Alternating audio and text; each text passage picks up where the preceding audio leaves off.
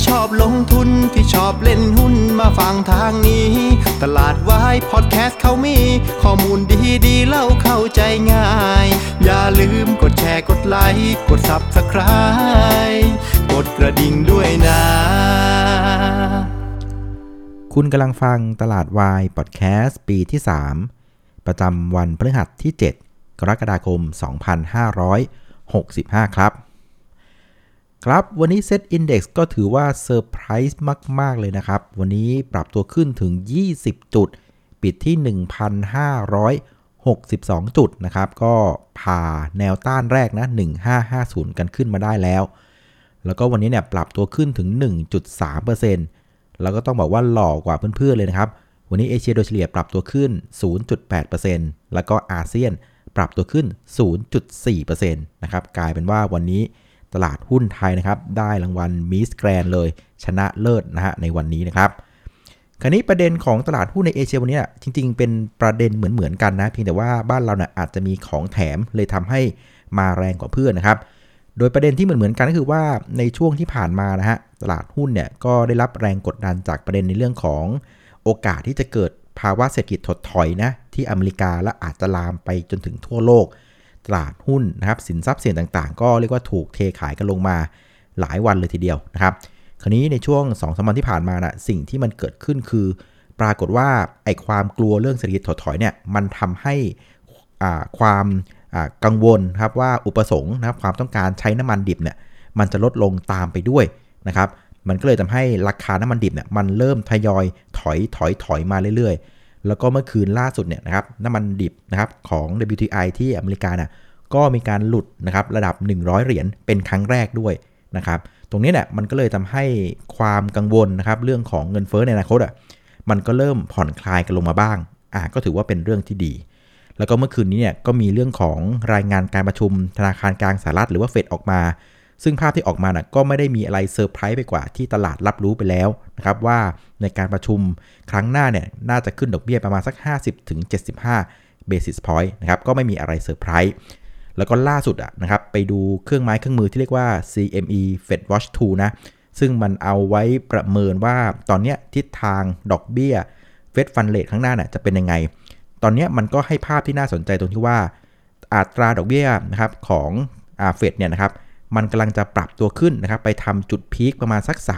3.5%แล้วก็จะเริ่มปรับตัวลงนะครับเป็นครั้งแรกประมาณกรกฎาคมปีหน้านะจะเริ่มปรับตัวลงละเพราะฉะนั้นคนเริ่มเห็นภาพเริ่มเห็นยอดเขาแล้วว่าเฮ้ย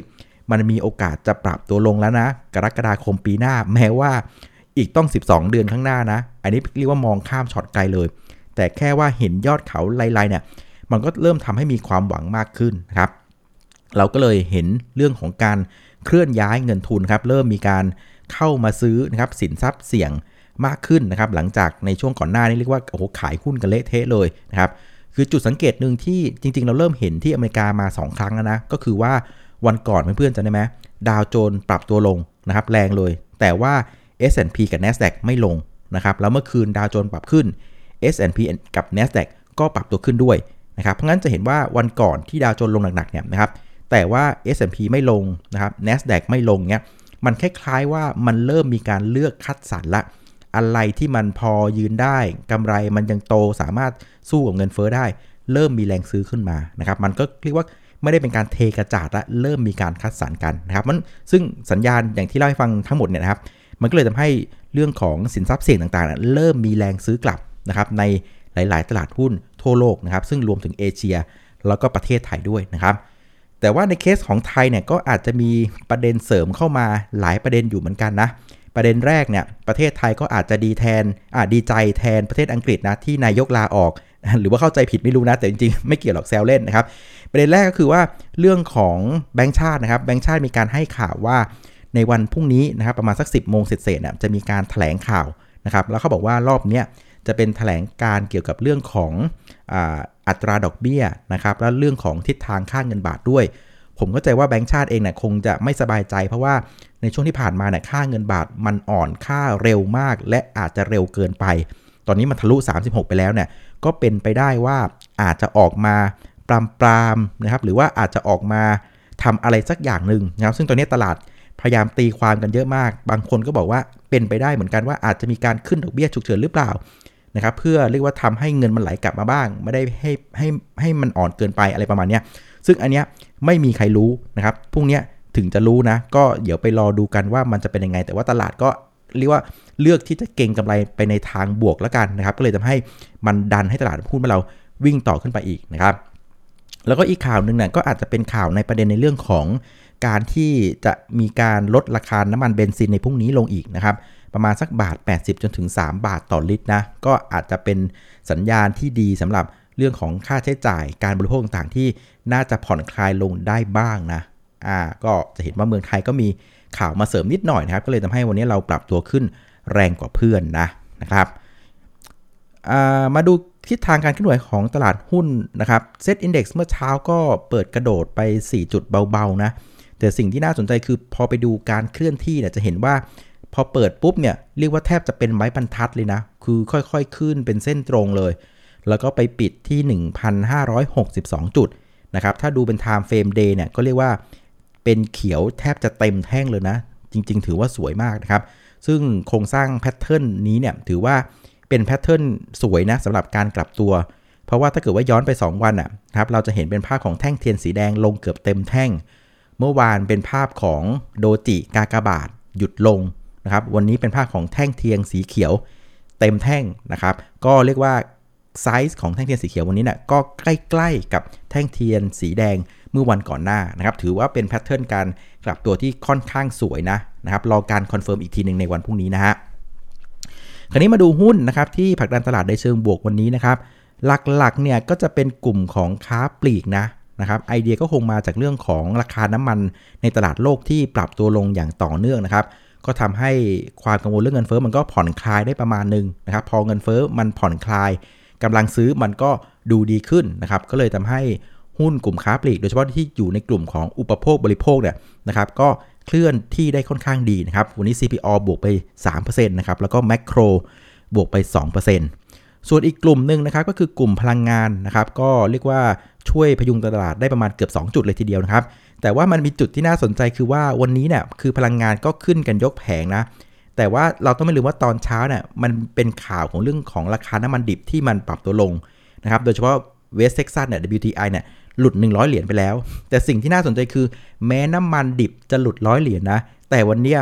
ปตท.สผ.ก็ปรับตัวขึ้นกับเขาด้วยนะ เออ นี่เป็นเรื่องที่แปลก ซึ่งสผ.เนี่ยปรับตัวขึ้น 0.6%ครับ คือถ้าเกิดอาการเป็นแบบนี้นะ คือขึ้นแบบไม่สนใจ เรียกว่าข่าวสารนะ ผมเดาได้เลยว่ามันน่าจะเป็นลักษณะของเป็น basket order นะครับ คล้ายๆว่าเอามึงกวาดมาให้หมดนะครับหุ้น big cap เมืองไทยอะไรประมาณนี้นะ อันนี้เดานะนะครับ เพราะว่าจริงๆวันนี้สอพอมันไม่ควรขึ้นอะมันควรจะลงด้วยซ้ำไปนะครับ คราวนี้มาดูหุ้นที่กดตลาดในเชิงลบกันบ้างนะครับ อย่างที่บอกคือตัวที่เรียกว่าเสียวที่สุดนะครับ ก็คือกลุ่มของธนาคารนะ วันนี้เนี่ยกดตลาดไป 1.4 จุด นะครับ ซึ่งก็เป็นที่น่าสงสัยมากนะครับ คือพรุ่งนี้แบงก์ชาติจะมีการถแถลงนะครับ แล้วมันก็ไม่รู้ว่าจะออกมาท่าไหนนะ แต่ว่าสิ่งที่เราเห็นคือกลุ่มธนาคารเรียกว่าลงกันยกแผงเลยนะครับ ก็ไม่แน่ใจว่าแบงก์ชาติจะออกมาพูดในลักษณะไหนนะครับ จะเป็นเรื่องของการมีเครื่องไม้เครื่องมือใหม่อะไรหรือเปล่านะครับ หรือจะมีการอินทวีนนะครับ หรือภาษาไทยเขาเรียกว่าการแทรกแซงอะไรกับสถาบันการเงินหรือเปล่า อันนี้ยังไม่มีใครรู้ทั้งสิ้นเลยนะ แต่ว่ามันเป็นเรื่องแปลกที่กลุ่มธนาคารน่ะเลือกลงอยู่แทบจะกลุ่มเดียวเลยนะครับอีกกลุ่มหนึ่งก็ลงเหมือนกันแต่ว่าก็เป็นเรื่องของ STGT ถุงมือยางใช่ไหมอย่างที่เล่าให้ฟังวันก่อนว่าอาการขึ้นมาจากเรื่องของโควิด -19 เนี่ยมันไม่น่าจะสมเหตุสมผลเท่าไหร่นะครับเป็นเรื่องของการเก็งกำไรเท่านั้น เพราะฉะนั้นหลักๆวันนี้มันคือกลุ่มธนาคาร เรียกว่าแทบจะเป็นกลุ่มเดียวเลย ซึ่งเป็นเรื่องที่ค่อนข้างผิดปกตินะ เดี๋ยวพรุ่งนี้ไปลุ้นดูกันนะครับเพราะฉะนั้นหน้าหุ้นวันนี้เนี่ยหลักๆ ก็คือเป็น กลุ่มหุ้นที่ได้รับประโยชน์จากเรื่องของอน้ำมันที่เริ่มลดลงอะไรประมาณนี้นะนี่เป็นภาพใหญ่นะฮะคราวนี้มาดูกลุ่มผู้เล่นกันนะครับ ปรากฏว่านักลงทุนต่างชาตินะครับ ก็ซื้อติดต่อกันเป็นวันที่2นะครับวันนี้ซื้อไปอีก 1,812 ล้านบาท รวม 2 วันเนี่ยซื้อไป 4,000กับอีก 98 ล้านบาท ก็ค่อนข้างหนาแน่นใช้ได้นะฮะส่วนนักทุนสถาบันในประเทศเนี่ยก็พลิกจากขายมาเป็นซื้อนะครับ แต่ว่าซื้อค่อนข้างเบานะ เพียงแค่ประมาณสัก 89 ล้านบาทเท่านั้นเองนะครับ เพราะฉะนั้นพฤติกรรมของนักลงทุนมือใหญ่ต่างๆเนี่ยผมคิดว่าน่าจะเป็นในลักษณะของการเพิ่มน้ำหนักนะครับของสินทรัพย์เสี่ยงให้มากขึ้นนะครับ ซึ่งอันเนี้ยเป็นอารมณ์หรือเป็นไอเดียของตลาดหุ้นทั่วโลกนะ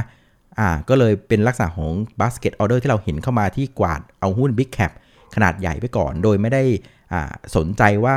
อ่า ประเด็นส่วนตัวมันจะบวกหรือลบยังไง เป็นลักษณะของการกวาดเอาทั้งกระดานนะครับ ซึ่งพอไปดูเส้น 50เนี่ยก็ให้ภาพที่อย่างที่บอกก็คือว่าหุ้นเนี่ยเรียกว่าปรับตัวขึ้นแทบจะทั้งหมดเลยนะครับ วันนี้เซ็ต50 เนี่ยปรับตัวขึ้นถึง 40 ตัว ปรับตัวลงเพียงแค่ 8 ตัว ไม่เปลี่ยนแปลง 2 ตัวเท่านั้นเองนะครับ แต่ว่าอันหนึงที่ยังดูไม่ปกติเหมือนเดิมนะครับ ก็คือเรื่องของมูลค่าการซื้อขายนะครับ วันนี้ตลาดหุ้นบ้านเราเนี่ยขึ้นถึง 20 จุดนะครับ แต่ว่ามูลค่าการซื้อขาย กลับลดลงนะครับ วันนี้ลดลงไปถึง 9%นะครับ วันนี้เทรดเพียงแค่ 65,952 ล้านบาทเท่านั้นเองนะครับมันถือว่าเป็นการขึ้นที่ไม่ค่อยสมเหตุสมผลหรือไม่ค่อยมีน้ำหนักที่เรียกว่าดีเท่าไหร่นักนะ อ่าระมัดระวังนิดหนึ่งนะครับ เอาละสุดท้ายนะครับมาสู่ประเด็นที่จะส่งผลต่อตลาดหุ้นบ้านเราในวันพรุ่งนี้นะครับผมว่าคืนนี้เนี่ยสิ่งที่น่าจับตามาก ๆ ก็คือเรื่องของการรายงานสต็อกน้ำมันดิบ ที่อเมริกานะ คือตอนนี้ตลาดเขาคาดว่าสต็อกน้ำมันดิบเนี่ยมันจะลงประมาณสัก 1 ล้านบาร์เรลนะครับ แต่ถ้าเกิดว่าภาพมันพลิกล็อกนะ กลายเป็นภาพที่น้ำมันอ่า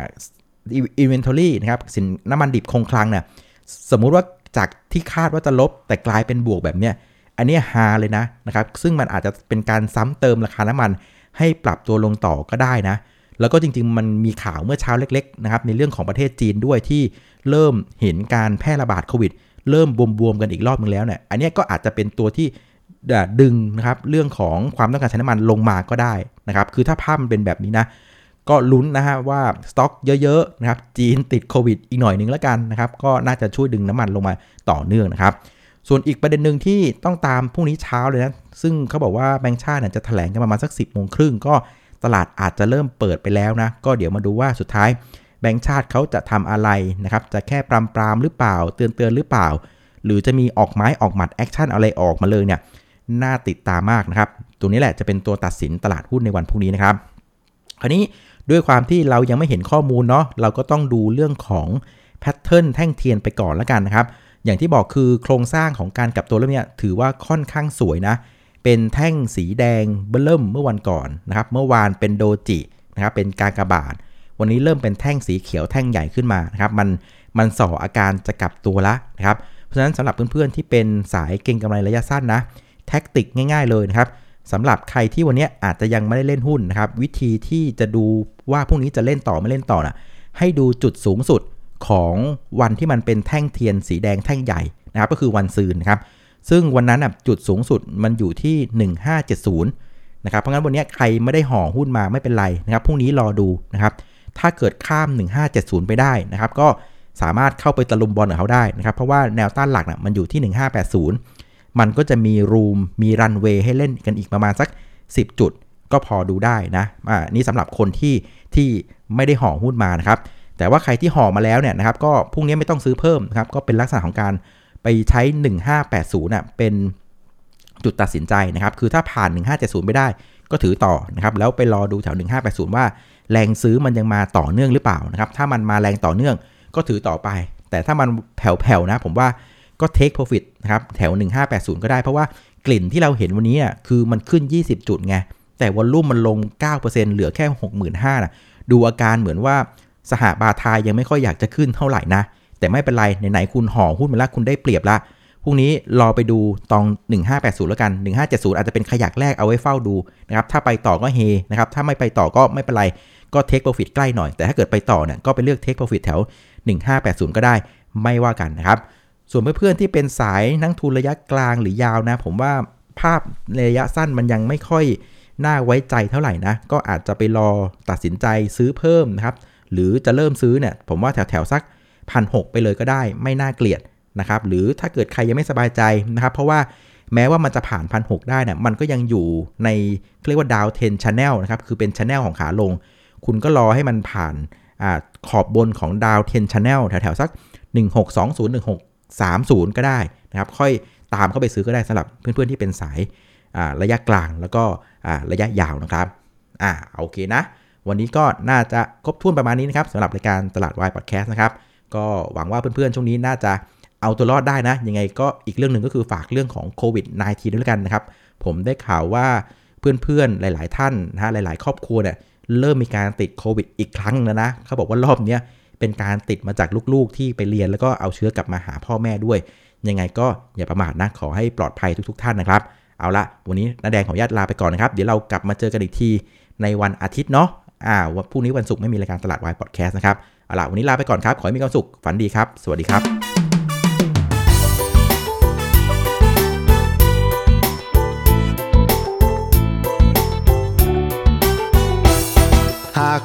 ที่ชอบลงทุนที่ชอบเล่นหุ้นมาฟังทางนี้ ตลาดวายพอดแคสต์เขามี ข้อมูลดีดีเล่าเข้าใจง่าย อย่าลืมกดแชร์กดไลค์กด Subscribe กดกระดิ่งด้วยนะ